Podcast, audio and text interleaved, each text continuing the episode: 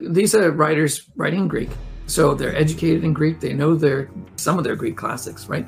We have on um, papyrus and potsherds and stuff like that of school exercises where people would be copying out Homer. So people were educated on this. So we should expect to see references here and there or allusions to, to Greek classics. Mandaean literature. The Mandaeans are a Gnostic group from Iran. They have some connections with Manichaeism. It's interesting in their text that they really elevate John the Baptist even higher than Jesus. They're actually adversaries. And Jesus is accused in the text of being a lying prophet and a magician, and he gets expelled.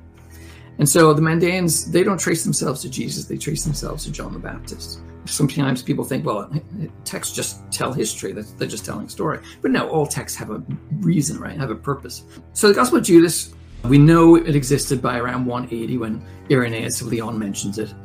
We have no trace of it from antiquity until I think it was around 2004, maybe 2007, something like that, when a, a copy of it was released to the world. And they saw Judas in the text as a hero, not a villain. These apostles have a dream in which they see some priests and they're doing uh, awful things, sacrificing their children. And Jesus says, Well, that's you guys. The apostles are portrayed very, very negatively. And think of that again as a microcosm of groups in the church. So certainly this text is, setting itself up against mainstream Christianity of some sort. And Judas is certainly one outside that number because he's a betrayer. So he's kind of set apart as somewhat special. So Jesus now has this discussion with Judas. And at one point he says, See the apostles over there. They are terrible. You will surpass them. But in the end of the text, Judas still betrays him. And Judas is still the villain.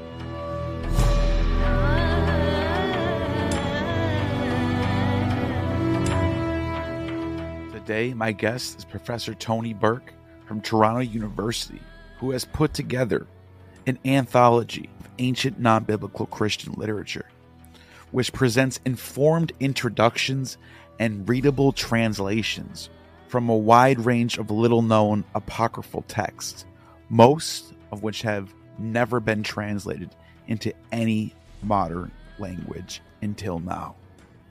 My question today is for Christians that might be watching. And the question is this What makes you think that the books that are in your Bible would be approved by Jesus? And what makes you think the texts that are out there that are not in your Bible would be rejected by Jesus? Today, let's talk about those texts and see what they suggest by the experts. Welcome back to the Gnostic Informant, and you are about to attain true gnosis. And uh, my guest today is Professor Tony Burke, who is uh, putting together these collections of apocryphal texts that links are in the description. You can look at them. There's three volumes right now, lots of material, which is what we're going to be talking about today. And I just want to start off by asking you because um, the list of the books in your series, New New Testament Apocrypha, more non-canonical scriptures, they have an enormous amount of titles that would not be considered household names today. Maybe some Christians know them, but they're not like everyone doesn't know about them. In your estimate, how well known were some of these books in the times when these books were written?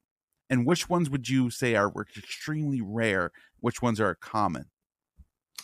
Uh, okay, good questions. Um, yeah, if you want to get a sense of, of, of how many texts there are, um, the volumes give you good, some good sense of that. But there's also um, the NASSCAL.com has a, a, a, what's called the eClavis Christian Apocrypha, which also has lots of online resources for these texts as well. And there's somewhere between 250 and 300 or so Christian apocryphal texts, so quite a lot. And they range uh, in time of composition from maybe the late first century till you know about 10 years ago. So people keep keep writing them, right? Um, certainly, the ones that people are most interested in, it seems, are the early ones because, well, there's a sense that the earlier the texts are, the closer, well, the more likely, uh, or yeah, I guess more likely it is that they might have some information about Jesus that is historical because everyone really wants to find out who is the historical Jesus, right? Right, right. So, so texts like the Gospel of Thomas tend to tend to be uh, front of most people's consciousness. Um, and which is one, as you said, a household name today. The point of this series um, that I've edited is to make people aware of texts that that they may not know very much about. Um, though some of these texts were very popular in antiquity. You look at again the Gospel of Thomas. We only have um, we have three Greek scraps of it, and then a longer Coptic text. Um, so the amount of physical evidence we have for that text is dwarfed by the interest in it by people today. Yet we have something like 400 copies of a text called the Gospel of Nicodemus, which people may not know that well today, but was certainly very, very popular in antiquity and throughout the Middle Ages. Um, so, what were the big ones in antiquity? Um, the infancy Gospel of James, for example, is uh, stories about um, Mary um, and her uh, conception and infancy, and then segues into Jesus. Somewhere around 200 Greek manuscripts of that alone. Very, very popular. Um, Gospel of Pseudo Matthew, which is an expansion of that text and includes some material from the Infancy Gospel of Thomas. Also, lots and lots of manuscripts, right? Are these all second century texts? The Infancy Gospel of James is. It's probably late second century. People tend to date it somewhere around 175 or so. Uh, Pseudo Matthew is more closer to sixth or seventh century. Oh, wow. uh, it's an adaptation of that, but it just shows you how it continues to be popular. Um, Gospel of Nicodemus probably around the fourth century. And um, some people are aware of these texts today, um, but they would have been, in some ways, household names in antiquity and the medieval period as well. Not so much because people would know the text by name, but they would know the contents. So, for example, um, readings from the Gospel of James would be part of the regular uh, cycle of readings for uh, festivals, certain festivals um, commemorating events in Mary's life. So they would know those stories, or they would know them in iconography. Um, you know, we're very familiar with the the nativity scene that we see in the West today. It's a blending of Luke and Matthew, but in the East, it would also include elements from the from the infancy Gospel of James. Um, so that would be very much in that consciousness. And one other example, these uh, eh, in throughout the medieval period, there were these what we call mystery plays, where people would would put on these plays in the marketplaces of, of towns, and they would run from um, uh, creation to the last judgment, so beginning to the end of time. And some of the material from apocryphal text would end up being in those plays, including the Gospel of Nicodemus material, and that the main part of that that that that uh, is of most interest is where Jesus, after he dies, he goes down, he descends into hell, and liberates the the um, Hebrew Bible patriarchs, Abraham, Adam, and so on, who never got a chance to meet Jesus, would never be saved because of knowledge of Jesus. So he has to go down there and preach to them, and that way they are able to get out of the underworld and go to heaven. So very much something that people um, in antiquity and throughout the medieval period would know quite well, despite the fact that they're not in the Bible today. That's interesting you mentioned that because in, in a lot of evangelical Baptist circles, they do believe that Jesus went down there and preached the gospel and got people saved from from hell or Hades, whatever you want to call it. But it's not that particular story isn't found in the 66 canonical books anywhere. So they just sort of it sort of just kind of gets absorbed into, into this into this stream of consciousness of Christians without realizing it. Is that is that's where it comes from then, right? There is a vague reference to it in First or Second Peter. I can't remember which one. Um, but and that may be the, the, the origin of of the idea, but it's like I said, it's quite vague. Um, but yeah, it gets spun out into this into uh, Gospel Nicodemus and several other journey to hell texts or liberation of hell texts. Um, and yeah, it's it's one of these things that's part of Christian consciousness that people don't really know where it comes from. A, great example of that kind of thing is is uh, people thinking that the snake in the Garden of Eden is the devil, or right. that the, the the fruit is an apple. It's just part of knowledge that people don't realize does not have biblical basis.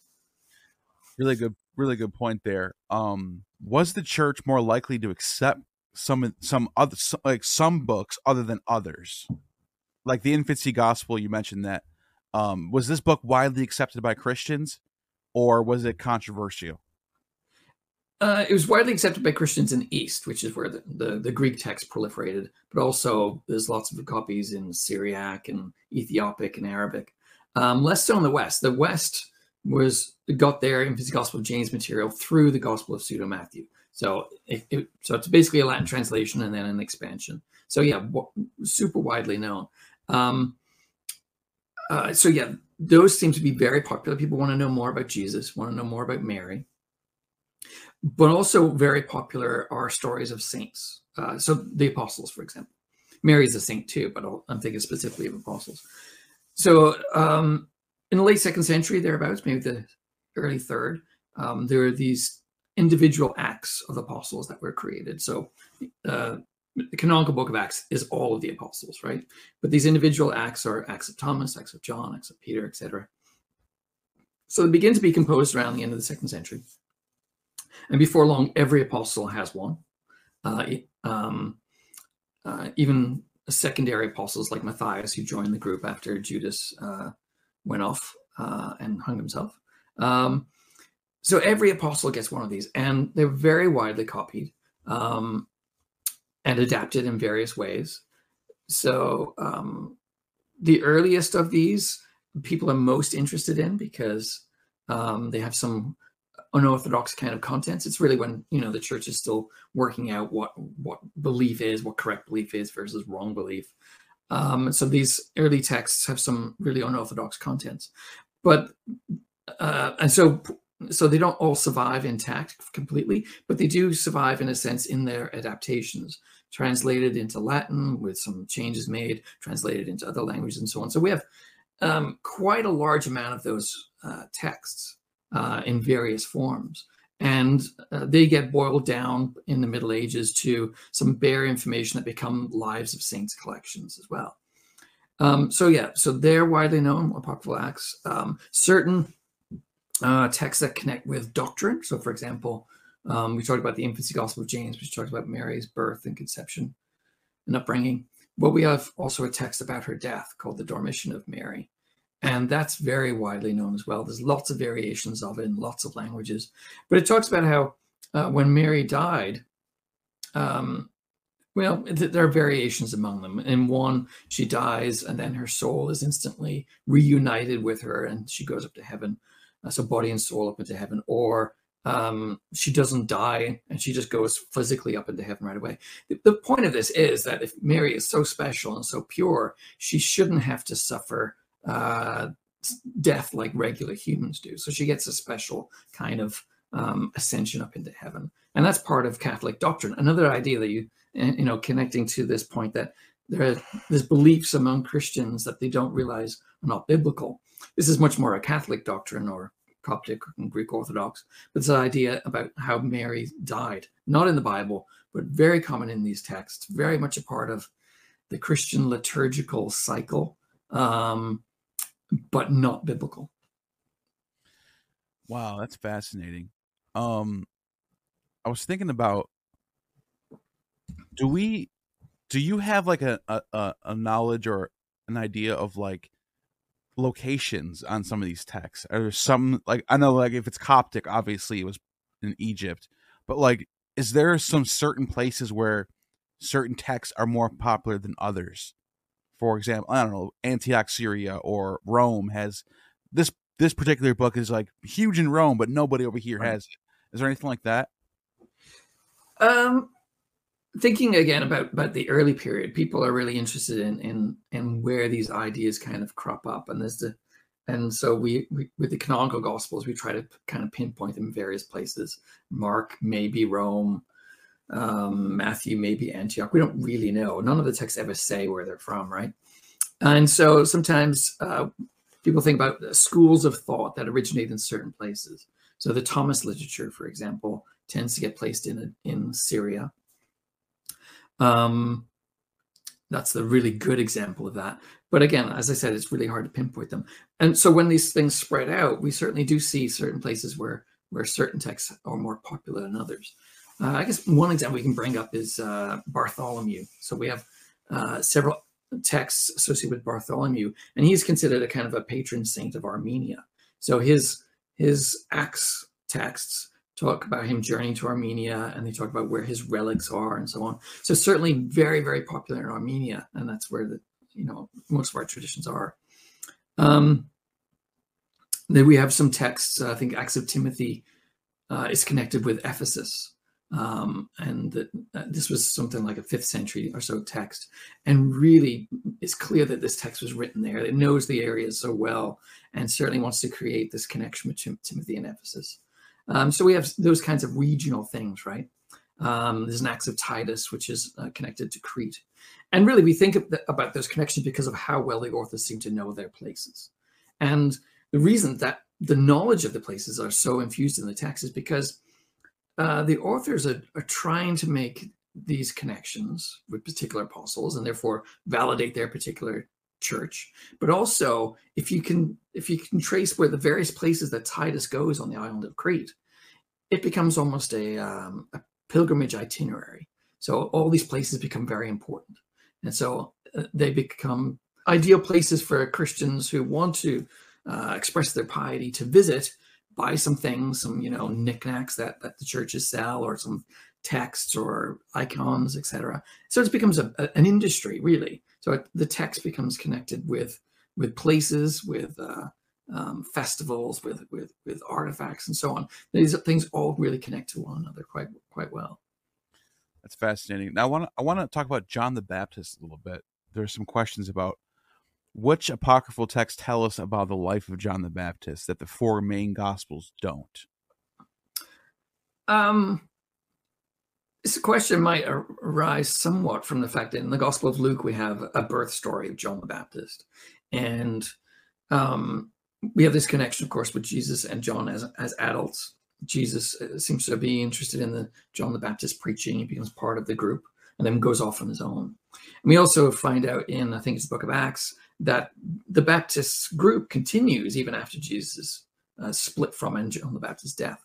So there's kind of a, a mystery around what exactly uh, is the origins of John the Baptist and his group and what happened to them. Um, most of our uh, t- information about the life of John the Baptist, so expansions on this, tend to be late. So I'll talk about them in a second. But the earliest material, probably earliest text of all, uh, is again the infancy Gospel of James. And uh, after going through Mary's birth, conception, upbringing, and Jesus' birth, we get this one story of John the Baptist. And it really answers the question of um, how did John the Baptist get saved from the massacre of the innocents uh, in Bethlehem? Um, he may not have really been in Bethlehem, but still, this idea that John the Baptist was was a child too, and how come he didn't die? Um, so we have the story where uh, the the soldiers of Herod come looking for for John the Baptist, and his mother escapes, his mother Elizabeth, with him into the desert.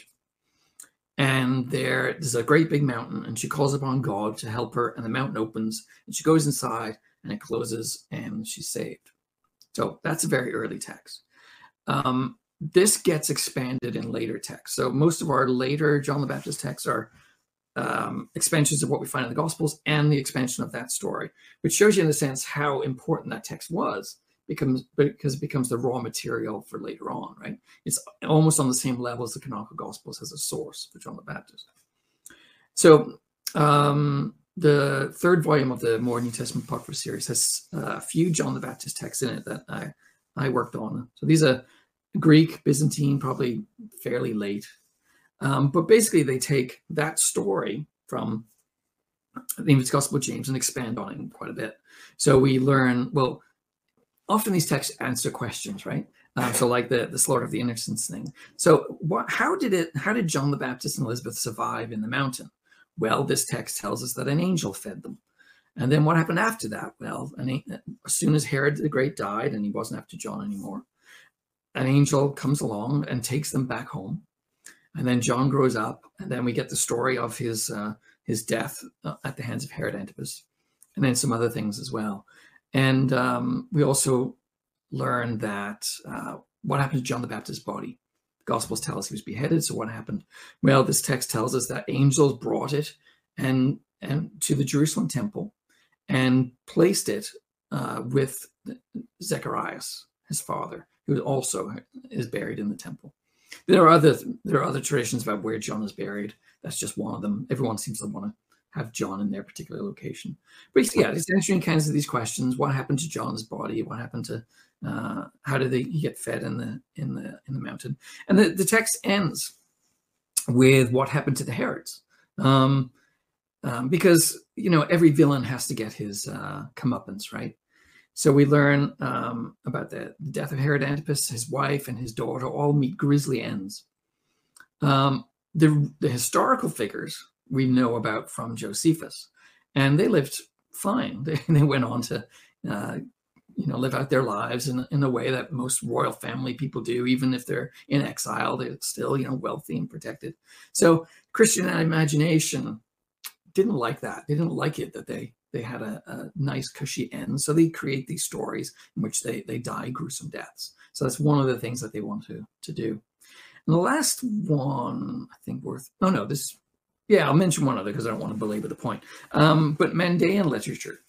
So the Mandaeans are a Gnostic group from from Iran. They have some connections with Manichaeism. But it's interesting in their text that they really elevate John the Baptist even higher than Jesus. He's portrayed as an, an envoy of light. So if they they see the world as as or the cosmos as being forces of darkness and forces of light. So John the Baptist is this envoy of light who uh, comes along and he he interacts with Jesus, and um, they're actually adversaries. And Jesus is accused in the text of uh, being a, um, a, lying prophet and magician, and he gets expelled. And so the Mandaeans they don't trace themselves to Jesus; they trace themselves to John the Baptist. And so they have several texts which talk about him and various um, activities in his life and and uh, messages that he um, passed along to this group. Wow, because you when you hear about that, you're like, it, it, it really makes you wonder, like where, how does this tradition come about that is competing with the Christian tradition where John gets put higher? You also have an, there's another tradition where Simon Magus is the highest, and he's the the Simonians have him as the the one to look up to. And like again, Jesus is like, yeah, he's there, there, but like he's not as good as Simon Mag. I don't know how they would portray that.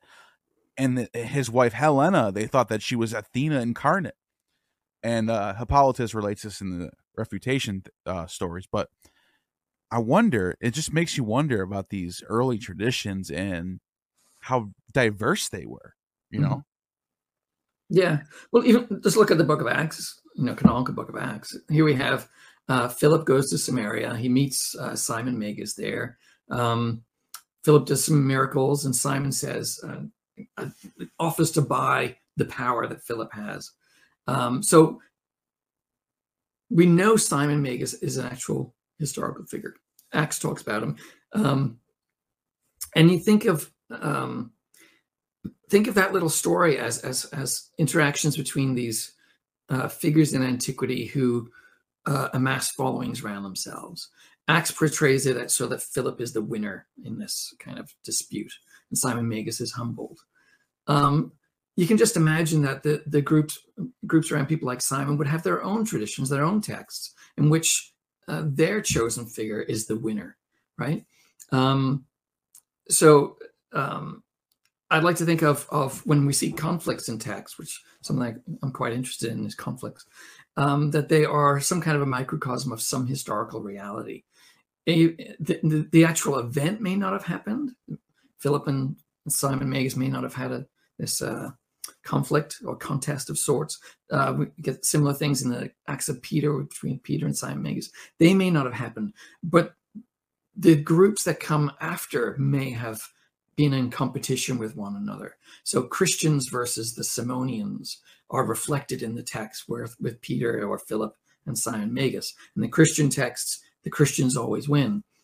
We don't have the texts of the Simonians, um, but we have traditions about them. We hear about them.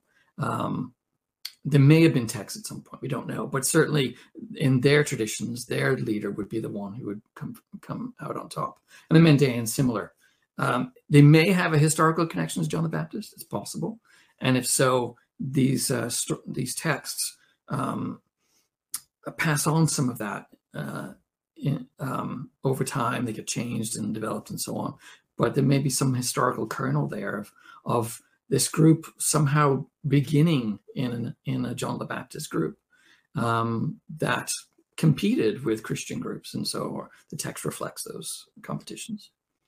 Yeah, and it also, to me, when I'm thinking about these conflicting traditions, it sort of makes me think it's more likely that these people are historically like i guess real like but uh, not that mm-hmm. people because people do doubt these people's existence you sure. do have a lot of especially on the internet but like when you when you, you think about it if this was all just made up why would there be traditions that conflict conflict with another tradition if it's coming out of, like it, you would think if it was, this was all just made up there'd just be one christianity and then you'd have like you know some some diversity happening from that source but not like oh our guy's better than your guy.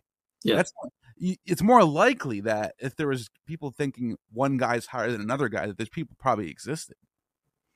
I think that's yeah. probably a good indicator. I think so. Um it's it's not beyond possibility that that someone could be invented and people keep developing the traditions about the, this invention uh, not realizing that they were invented. That's possible. But right. I think what we end up getting in the various texts, both canonical and non-canonical, are these little elements of of incidental information, um, like connections uh, to these to figures like Simon and John the Baptist. Um, like so, Mark, for example, will mention Simon. Uh, of of Cyrene who who who carried Jesus' cross, and we'll mention that that his I think it's his sons are still with us. So these little bits of historical information, right, that the authors know, and I think that that can't all be made up. It's just it's, uh, That's a good point. It's, it's, it's, yeah. it's, random information that you don't yeah. just say. It's, yeah, yeah I, I totally agree with what you're saying, and I um I think people should. I, I challenge people who are on the farther skeptic side that are like none of this is re-. i challenge you to, to open look at those things some of these things just don't don't make sense unless there's something historically there well, that brings me to the next question because you do have these traditions that arise and they were trying to portray a message through these characters for example the gospel of judas what is the gospel of judas trying to what is what's the purpose of this text? Because Judas is like most most people think Judas is like the evil one who betrayed Jesus, but this Gospel of Judas story sort of flips it on its head and changes it up a little bit and gives us a different portrayal. What is the purpose of this text? Right. Um, and it's good to it's good to ask about purpose, right? Um, you know, you segue that from history. Sometimes people think, well, texts just tell history; they're just telling a story. But no, all texts have a reason, right? Have a purpose. People select what's in them for a particular reason, right? Um, so the Gospel of Judas, uh, we know it existed by around 180 when Irenaeus of Lyon mentions it, um, but no one had it had seen the Gospel of Judas. Um, we have no trace of it from antiquity until I think it was around 2004, maybe 2007, something like that, when a, a copy of it was uh, finally um, released to the world. And the, the, the the scholars who were involved in creating the critical edition and translation of that text, they had a particular way of understanding it, and they saw Judas in the text as a hero, not a villain. And part this goes back to, in part to Irenaeus, because Irenaeus says that the, the, the people who valued this text thought of Judas that way. But um, scholars who came after the initial translation team said, no, I don't think that's what it says at all. And I'll, I'll give you a, one example uh, from the text. This is the one I tend to use with my students. There's a there's a there's a section of it in which Jesus is is criticizing the apostles so the, the, the 11, right? Everyone but Judas. And he says terrible things about them. Um, at one point, they, ha- these apostles have a dream in which they see some priests and they're doing uh, awful things, sacrificing their children, uh, having sex with men, um, awful in their estimation, uh, various acts of murder. And Jesus says, Well, that's you guys. So um, the apostles are portrayed very, very negatively. And think of that again as a microcosm of groups in the church. So this would be your mainstream Orthodox Christian Christianity as reflected by in the, the 12 apostles, or the 11, I should say. So certainly this text is setting itself up against mainstream Christianity of some sort. And Judas is certainly one outside that number because he's a betrayer. So he's kind of set apart as somewhat special. So Jesus now has this discussion with Judas. And at one point he says, See the apostles over there. They are terrible. You will surpass them. Now, the original uh, translation of it made it sound like you are better than them, you surpass them. But the subsequent translators said, no, no, that's not what it means at all. You will surpass them in your villainy. You are going to be worse than them.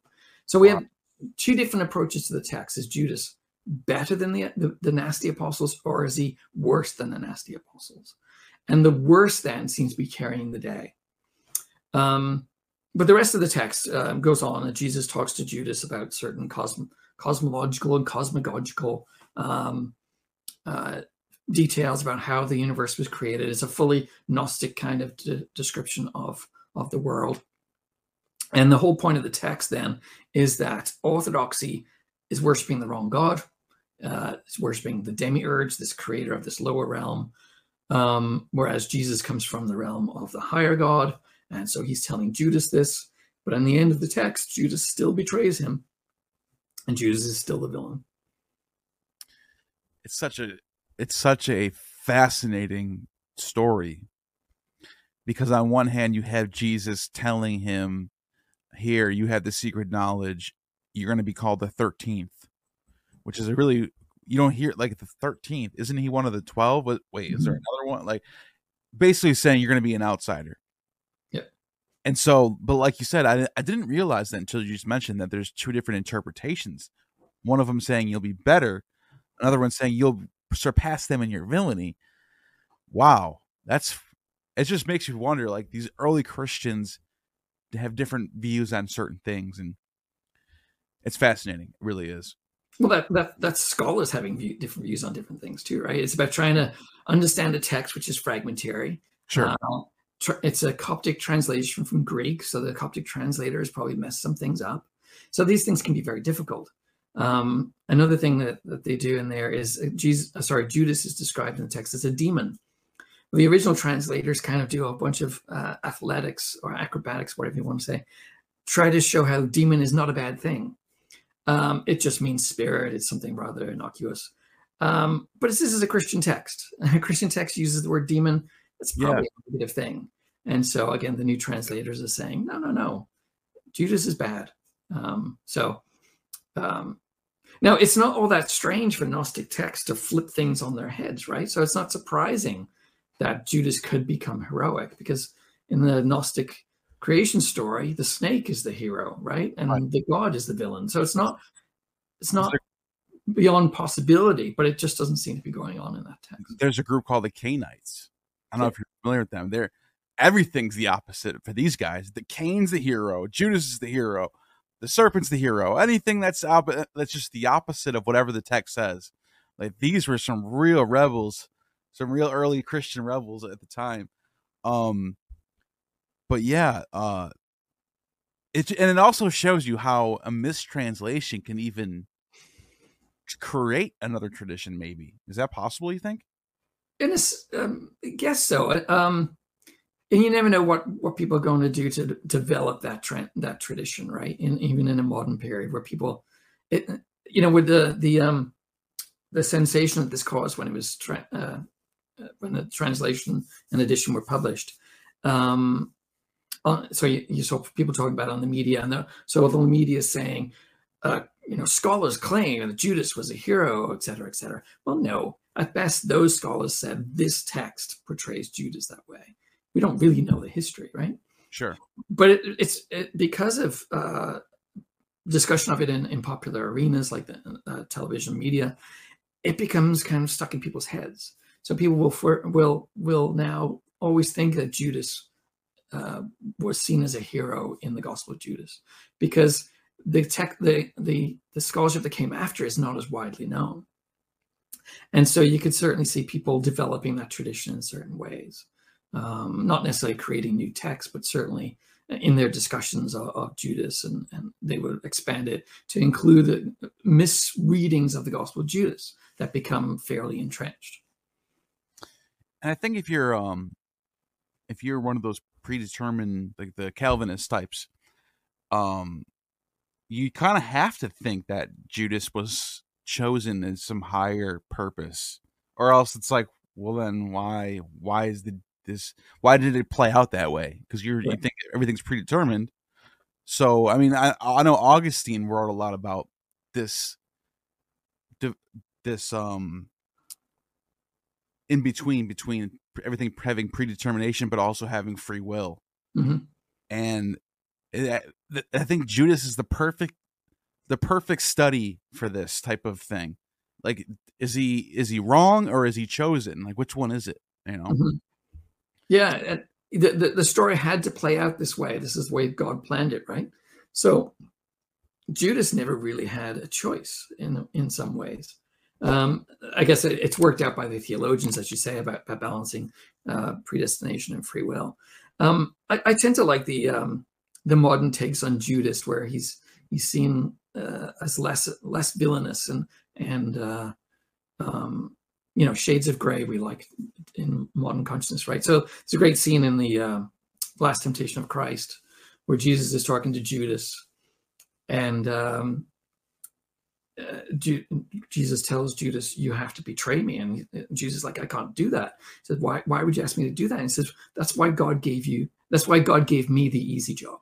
So Jesus's job to die on a cross is easy. Betraying one's friend is the hard one, and Judas is doing it reluctantly. Jesus, he's being told to do it by Jesus. It's the role he has to play. So those those takes on Judas, I think, are really interesting and really says something about our modern uh, world where um, um, I think we try to find find the, the, the intention behind what people do, and we understand that things can be very complicated. So so a modern Judas is is a much more conflicted character than the one we find in the Bible. There's also there's also this interpretation which might lead to some anti-Semitism as well, because Judas, the name Judas, is like Judah and yeah. Hebrew, and like he's the one portraying or betraying Jesus. He and it's like you know you also have Jesus cursing fig trees, and the fig tree represents Israel, and so you wonder if a lot of this stuff sort of plays into this. Those are the bad. They're, they're the they're the ones who deny the Messiah, and and what what comes from that, you know, makes you wonder. Yeah. Um, and again, this looks this is like uh, I was mentioning about trying looking at these texts and and trying to see what reflects uh, microcosms of, or groups in the text, right? Is was Judas a historical figure, or does he represent the choice between uh, the choice for for the, the, people around him, Jews of Judea, uh, of, of, accepting or not accepting Jesus? Um, now, the name Judas is a very common uh, name for the time. Jude, Judas. Jesus had a brother named Judas, which right. is what we call him Jude. Um, so it's certainly possible. Um, Paul talks about how that Jesus was handed over. Um, usually, it's translated as betrayed. So we know that there was a tradition around uh, Paul's time of something like that happening, but he never names Judas. So by the time you get to the Gospel of Mark, has this now spun out into this again a microcosm of, of, of Jewish reception to Jesus as Judas? Uh, it's certainly possible, and and when we see Judas represented in medieval art, um, he's often portrayed um, in certain ways that reflect the, the Jewish people. Um, so he certainly becomes associated with uh, uh, Jewish rejection of Jesus in in iconography and art. That's such a good point too, because that's one of the that's one of the parts of Paul's letters that really indicate something actually happening historically yeah. As Jesus being handed over. When he talks about the night he was handed over, that's he's talking about an event there. Mm-hmm. I think it's pretty clear something something did happen, but like you said, there's no mention to Judas. There's no, and then it's like this that historical event become something like the Judas tradition. Interesting. Uh, uh, have you been Have you been reading Richard Carrier lately? By the way, uh, I uh, I'm familiar with Richard Carrier. I used to think before I started really like re, like you know talking to a lot of academics. At, I was convinced by him because I was mm-hmm. I left the church and I became a mythicist, and I was like, yeah, this is a PhD. He's an mm-hmm. expert, so he has to be right. And then I, the more I started talking to other academics, I started to say, well, there's some problems here, especially with the whole pre-existing angelic thing, where Yeah. we just don't have any evidence of that. And so, yeah, but what I- I'm curious why you thought that because I've done videos actually refuting Carrier. Okay. I'll have to check them out. Yeah, I'll send I'll send you the link. I didn't I didn't know if you saw it or not, but yeah, I I uh I don't think I think it's fringe now. I do. Yeah. I just um I mean I think the Q thing makes a lot of sense. So obviously someone said something. These sayings are coming from somewhere. I also think the like, like we just mentioned that part in Paul where the night he was handed over. What night is that? Who is he talking about? Who handed over? So something happened. Yeah. Some yeah, somebody got crucified. And then those that this that little kernel of historical truth gets you know legendary legendized. Um but yeah, Carrier on the internet, he um he has a lot of people who think he's you know he's very convincing to a lot of people and uh that's kind of my channel is sort of in that trench warfare but i i'm a historic i think he's existed obviously um yeah that's where i'm at Yeah. But, uh, And I'm I'm I'm relatively uh, skeptical about a lot of information in the Gospels. I just think Yeah. this is so much, you know, invention. Um, but I don't go so far as to think that Jesus never existed. Um, I I actually assigned Carrier's uh, Jesus from Outer Space book to my class uh, a couple of years ago, um, as an example of of of Jesus scholarship. Um, they had a range of texts they could uh, books they could read. So Carrier was one, and um, Reza Aslan was another one, and then a few others. Um, uh, I kind of regretted it. um, It's interesting, but he's he's got such a chip on his shoulder. that's what it is it's it's Yeah. this is the thing about i'll give you i'll just give you a couple of prime examples so when he's talking about the other dying and rising gods Mhm. what he'll do is for example he, he said that osiris was dead for three days and three nights and resurrects on easter and like whoa that's kind of that sounds like and then he'll say like inanna was crucified. Okay whoa where are you getting this from? But then when you actually look at the text that he's referencing he's he's taking he's he's playing with the language. Inanna doesn't get crucified. Inanna gets put on a she does get hung on a on a wood with a with a nail which is like okay you can let's just say it that way. Why why do you have to change the language to make it sound christian? He did the same thing with osiris. Osiris wasn't dead for three days and three nights. It was dead he was dead for four months actually because he uh he gets killed in the winter or uh fall time. He does resurrect he does come back up in the springtime. There was a celebration of his resurrection for springtime but it's only because she uh isis mourns for four days. Mhm. so he found that he finds that passage isis mourned for four days and then he says three days and three nights. So it's like he's taking things and then he like then the way he portrays it to the audience it's like he's like stretching it a little bit. Yeah. that when i started finding that stuff out i was like okay that's that's that's not cool. But um the the the big thing for me where i say okay i'm out of this this is this is i'm just i'm no longer convinced by this it's not about that it's not that mythicists are ch- questioning the evidence of jesus. Like for example he didn't write anything down. Yeah good point he didn't write anything down. All right where's the contemporary evidence where's the physical evidence at okay there really isn't any sure that's all fine. But that's not what mythicists are saying. What mythicists are saying is there was a jesus tradition that predates paul and then these jews worshipped an angel named jesus who didn't exist and then he was euhemerized Yeah. now, if that's a big claim and if that's true we would have evidence for that. Mhm. you can't just theorize that and then just say it i'm right like you need to show why that's the case. And there's no we don't have any traditions of any jews having we even have angelology. There's tons of angel names. As far as i'm concerned jesus is not one of them Mhm. even if you did find that even if you found like a list of angels from first century bce somewhere and there was like a jesus on there it still wouldn't be that big of a deal because it's just a name but you don't even have that So Yeah. as, far, as far as I'm concerned, we're working with nothing. We're just we're just like it's like you're pushing. You're it's it's almost like you you have your hypothesis, and instead of letting the data speak for itself, you're just push you're plugging everything in to make it fit. Mhm. So it's not it's like Carrier could be right, but like it's the way he argues it is not. It's not like we're putting our heads together and trying to figure out if it's true. It's that he's arguing to make it sound true. That Right. makes sense. So that's that's my whole beef with Carrier.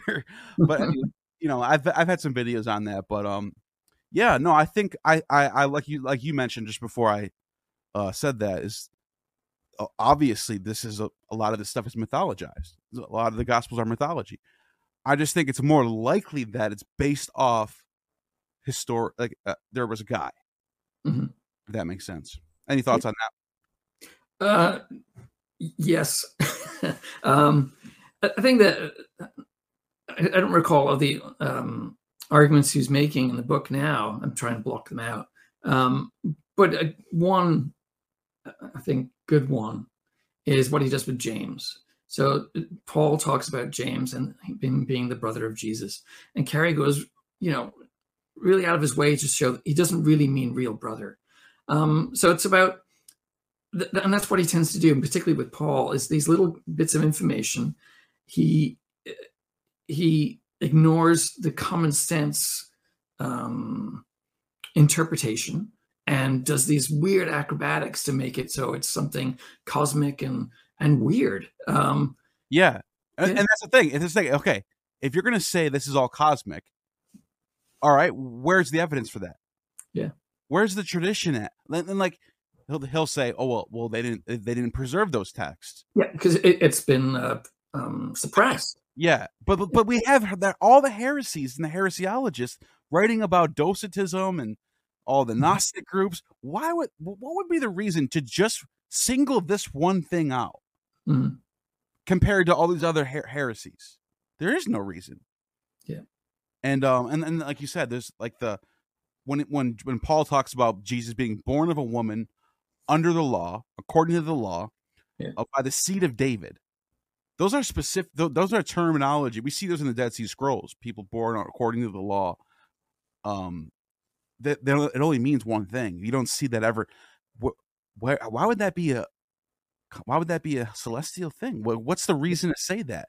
Well, because you're trying to make it fit into this mythicist thing. That's that's what it looks like to me. So that's why I'm not convinced. I used to be, I, and that's why a big topic on my channel has been mythicism. That's why you kind of always, I'm always asking questions about historicity. I don't know if you know picked up on that, but that's because I used to think that was the case, and I'm still I'm still fascinated by the topic. I Mhm. think it's a fascinating topic. Is this real? Is this true? What? How much of it is real? How much of it is historical? I think it's a fascinating topic. Yeah, and I agree. Um, um, you know, it's as with most things in life. Uh, um, you know, things going on a certain- on a spectrum. You believe everything, or you believe nothing, and you know, truth is somewhere usually in between. Um, um, I think, I think I, I would be more open to Carrier's uh, positions if he didn't present them the way he does and the way and how he talks about other scholars and their views. Um, That's what everybody says about him. he's not a pleasant fella. If Uh, he if if he did if he presented his arguments a little bit more honestly, like like Mhm. instead of being like, yeah, Osiris was dead for four three days and three nights. If he actually said, oh, uh, since Isis mourned for four nights, maybe the Christians are looking at that possibility. Like if he if he kept it in that language, Yeah. I think people would respect it a little more, rather than saying no, this is the case, and everyone's just dumb because they don't see it. and and, that, and that's like that's why nobody wants to hear it anymore because you're the way the way you're arguing is just like comes off that way. So that's I agree with you on that. You know, he I think he could have he would have been fine if he just would have, but been a little more professional about it. You know, but whatever. Yeah, I think so. uh, so the next one question is about the Gospel of Mary. Okay. And uh, do you think the Gospel of Mary suggests that early Christianity was divided? Well, I think every every apocryphal text and even some canonical texts tell us that Christianity was divided, right? They're all reflections of, of one group or another. Um, four canonical gospels, these are four different groups um, that, um, as different as they were, were close enough that they could form uh, something united, and therefore we get the New Testament as a reflection of bringing groups together, right? Some some groups did not get brought together, did not get invited to the party. Um, so the Gospel of Mary, it certainly reflects uh, something a bit unorthodox.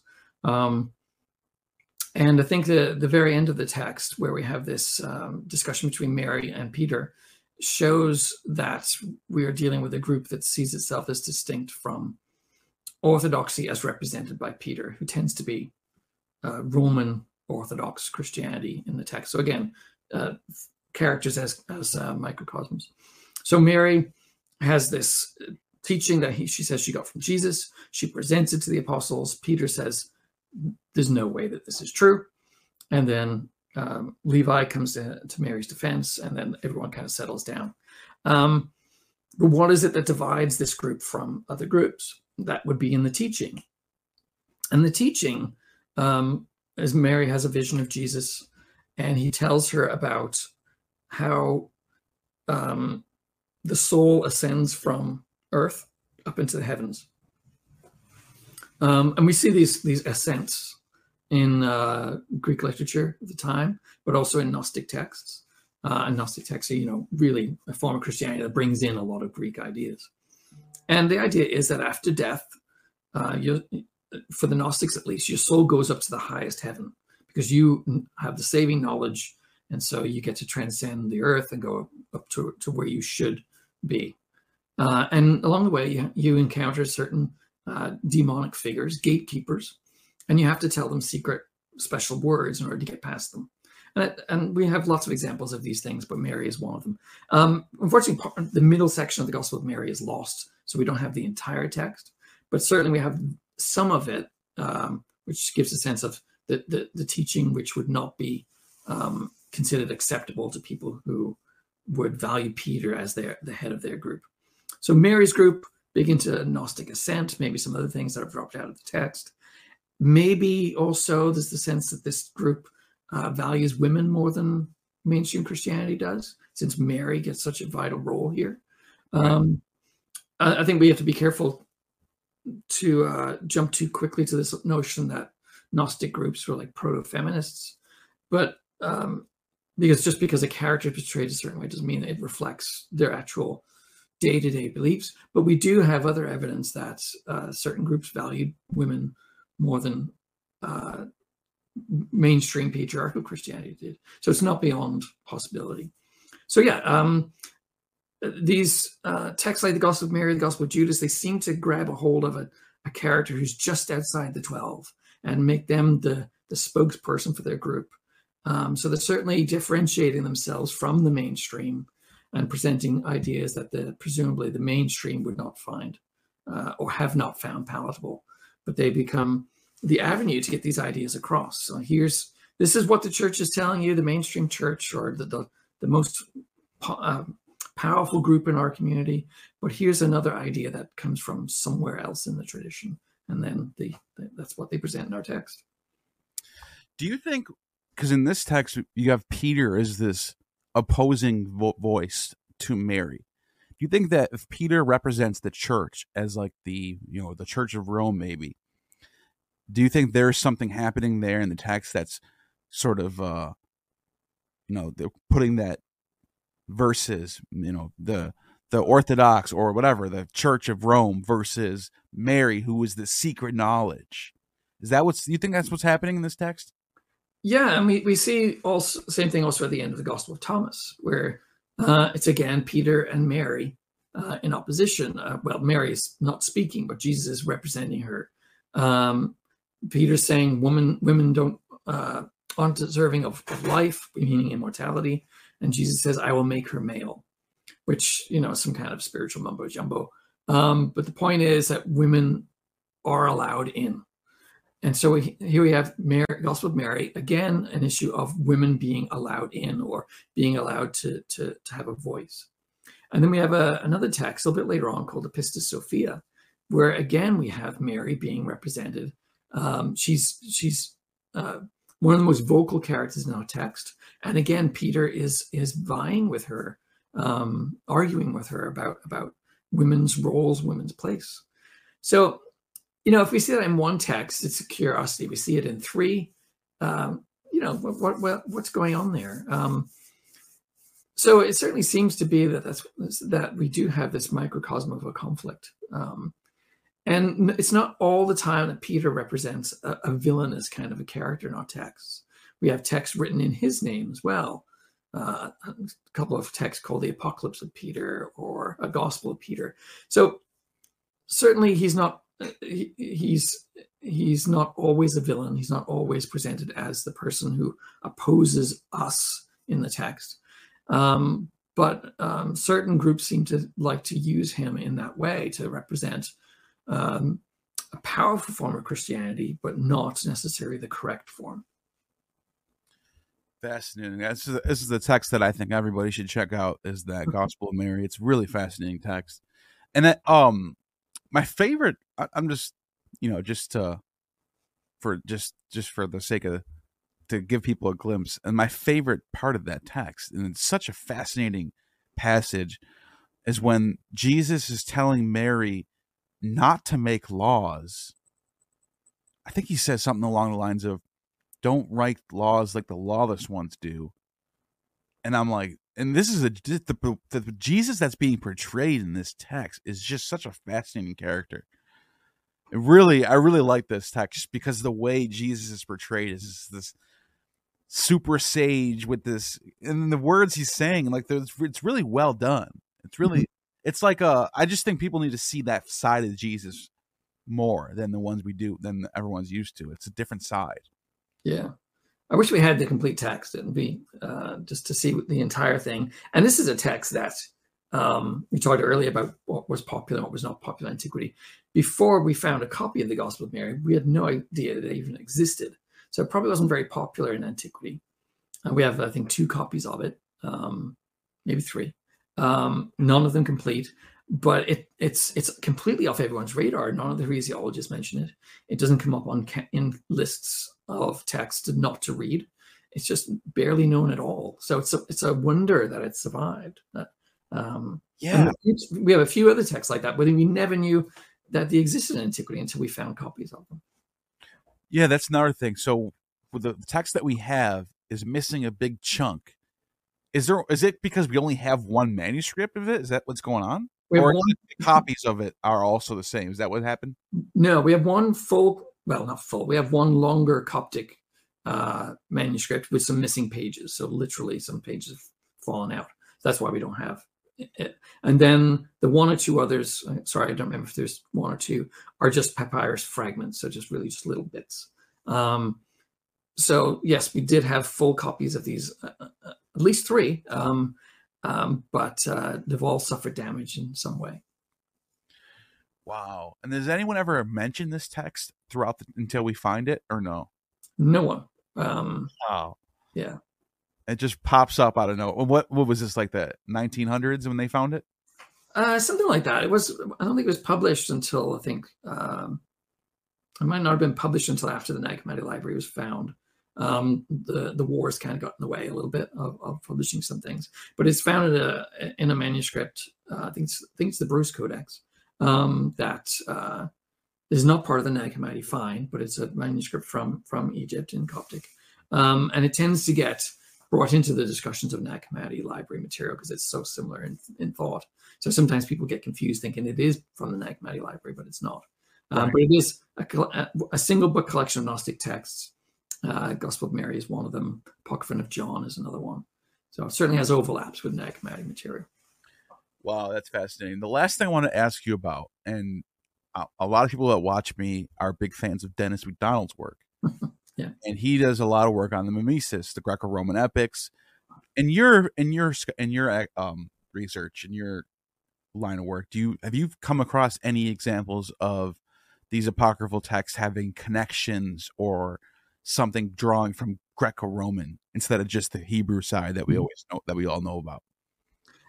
Uh, for sure. Like these are writers writing in Greek, so they're educated in Greek. They know their some of their, at least some of their Greek classics, right? We have um, evidence of um, on papyrus and potsherds and stuff like that of school exercises where people would be copying out pieces of uh, Homer. So people were educated on this. So we should expect to see uh, references here and there or allusions to, to Greek classics uh, texts.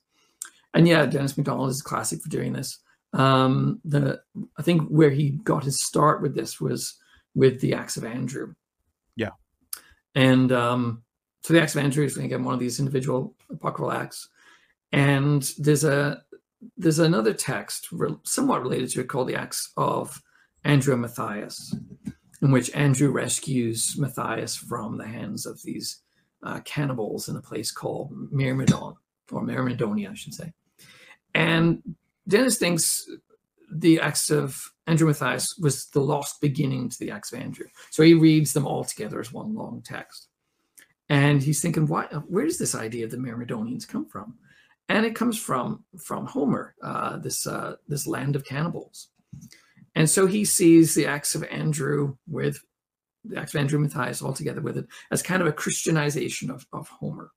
And he he has this uh, long list of parallels um, between uh, not only in the Odyssey and the Iliad, but some other Greek classics as well. And I think that, that there's really something to that with that particular text.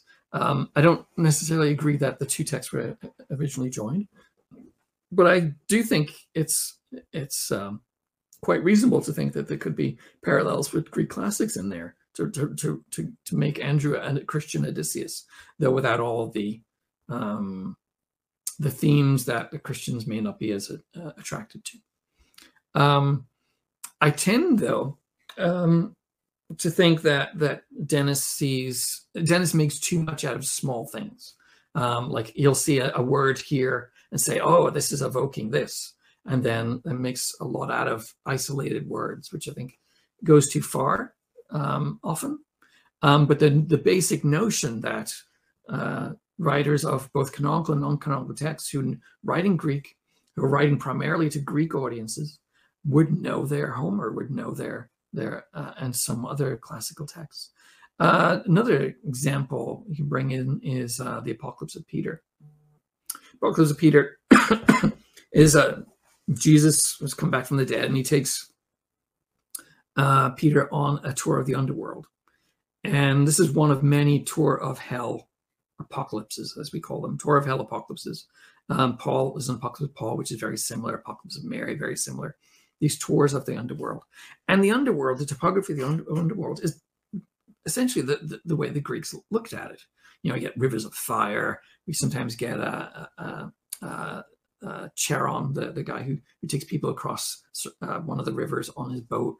Um, we get the terminology Hades, Tartarus, all these other things. This is really drawn from Greek Greek mythology, not not not not Jewish uh, depictions of the underworld, though. Um, that's we don't really have any developed Jewish depictions of the underworld, uh, but like we do in Greek literature. So certainly that's an adaptation of those ideas for for a Christian audience. Um, so yeah, so I, I, I like Dennis very much. I like some of what he does, um, but I tend to see that sometimes he's he's uh, like I said, making too much sometimes out of isolated words rather than convincing parallels. Yeah, that's a good point. Um, even in Revelation, which is not apocryphal, it's just it's in the canon. You have the passage where heart, tart or um, Hades and death and the sea give up their dead. Mm-hmm and you're like, that sounds like something out of out of the Odyssey or something like Hades and and death and the and and, and turns out I didn't even realize this till recently in the Orphic hymns, those are all three different deities that are prayed to. Mm. Thasala is the sea. You actually do it. There's a hymn to Thasala. There's a hymn to death, Thanatos, and there's a hymn to Hades. And so you're like, are these characters that are in the revelation I, have asked so many academics this question and i get so many different it's like it's all over the place it's kind of a mysterious passage do you have any thoughts on that passage or no Uh, not on that particular passage because I haven't really thought about it, but just one other thing to think about because because we're bringing in the canon here. Uh, Dennis did a really good study of the Gospel of Mark uh, as as a transformation of the Odyssey, and I used to assign it in my classes years ago because uh, I thought it was really fun. And, and coming back to this issue of history, you know, how much of Mark's Gospel, the first Gospel that we know of it, that existed, is history, and how much is it? Well, this is how you tell stories of heroic figures, and the the the the paradigm of heroic figures is Odysseus and the storms at sea, right? In the Gospel of Mark, um, uh, he makes something out of the fact that the the Zebedee brothers, John and James, are called the sons of thunder, and that evokes something from the Odyssey as well. So I, I really enjoyed that. I'm not sure how convinced I was by it, but again, why wouldn't a Greek writing author know uh, the Odyssey, and why wouldn't that influence his his text? Yeah, have you the one that? So I agree with you on MacDonald. I think he's convincing in some areas and others not. I totally uh, think you're. I think you're right about that. The one that I'm really convinced about that he told me that I'll never. I just see it. Like I just see what he sees. Is the the one about the anointing of Jesus' feet? Are you, have you heard this one yet? I don't think so. Go on. I'll tell you about it. It's it's really fascinating. So in this in the Gospel of Mark, I think it's chapter 14, beginning of chapter 14, when Jesus' feet are being anointed or rubbed and, and oil is being put on it, and she's drying it with her hair. And all the other all the other disciples are getting pissed off and like, come on, they could have sold that to the poor. And he says, No, no, no, no, no. What she done, what she did today will be will be told far and wide. Right? Something like that. Something like that. Pretty good. Similar to that. Well, okay the God in in Homer's Odyssey, Odysseus returns to his house and he's got his he doesn't know they don't know who he is. Oh, I have to go back. Paul, I have to rewind for a second. Jesus is uh the woman recognizes that he's the Messiah. She so there's a recognition happening. She recognizes he's the Messiah. Well, okay, so let's go back to Odyssey. Odysseus's feet are being rubbed by Eurycleia. She doesn't know who it. Nobody knows it's Odysseus yet. He mm-hmm. comes back. He's got his cloak over his head, and she's rubbing his feet. And then she recognizes her master. And okay, you're like, all right, what's so big the deal about that? Well, her name is Eurycleia. The name Eurycleia means fame far and wide. Hmm. What Jesus told the woman that's rubbing her feet that she, what she did today will be told far and wide. It's almost as if it's a pun yeah on the name Eurycleia. I thought that was interesting. Yeah. Yeah, that's that's you know that's certainly a better example than the ones I think would be dodgy. That sounds really interesting. I don't remember that from from back when I was looking at his his Mark book, but it's probably in there. Um, but yeah, it sounds really interesting. Yeah, but like you know, is obviously these are obviously not. uh It's it's theories, you know. It's just who knows? Like it could be there, it could be. There's also the there's also the possibility that it's not done on purpose. Like okay, I'll give you like today when people write music mm-hmm. or films or whatever, put out a new new movie, and they they're they they could be writing stuff into the film or into the song that could be influences from places and not even realizing it. Yeah. Just it just kind of shows up. There there's that possibility as well. Yeah. It's and to, like, it's, and to think people would not be influenced by their culture is just bonkers. Like people yeah. have, right? It seeps into everything, uh, whether whether intentional or unintentional, or uh, whether it's just just a, a, way to tell a story or to make a really impactful point. Um, it can range, right? It, um, it, that what he's doing there might simply just be a clever evocation to those who would recognize it rather than you know a great theological statement right? Um, so can, yeah the, the the the value of these parallels can range for sure. Well i really enjoyed this. Uh, i hope you did as well. Anything else you want to anything any projects coming out? I know you got the third edition of these apocryphal texts. I had the link in the description for that. Great. um anything else you want to say before we close out um, well, it would be nice if people bought that book. Um, Um, and uh, there is a possibility of, of, of additional volumes, but I'm really tired, and so it'll be a while. That's uh, a, you did a lot of work, and I really appreciate it because this yeah. is a lot. All everything's in one place for everybody. By the way, but just in case anyone's wondering, the links are in the description for the apocryphal text. There's three editions, tons of tons of books that you might have never even heard of mm-hmm. that Professor Burke has put together for us, which I, am very grateful for. Yeah, and of course, I'm the editor of it. I'm not the writer, but some of the yeah. material in there is mine, and certainly the ed- editorial job is is uh, it's not nothing. Uh, it's a lot of work. Um, wow. And you know they're they're intended to be somewhat affordable. They're around hundred dollars each, so they're not. Uh, they, they we do. I do like the idea of getting scholarly ideas out to as wide an audience as possible.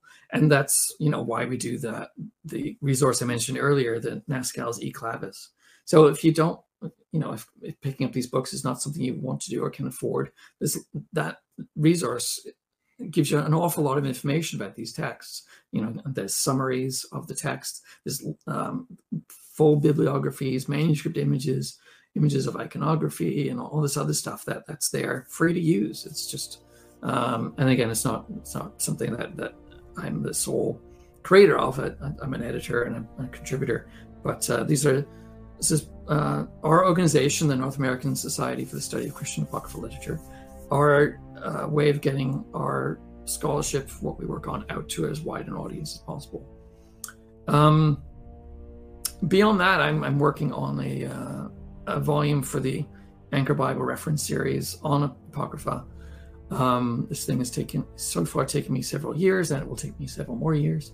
Um, so most of the net right now, I'm trying to put my head down and get that finished, and and uh, that'll be yeah a little while away. So um, things will be quiet for, for, from me for a while until that comes out. Well, thank you again for your time, and you have just attained true gnosis. You have just attained true gnosis the demiurge has no power over.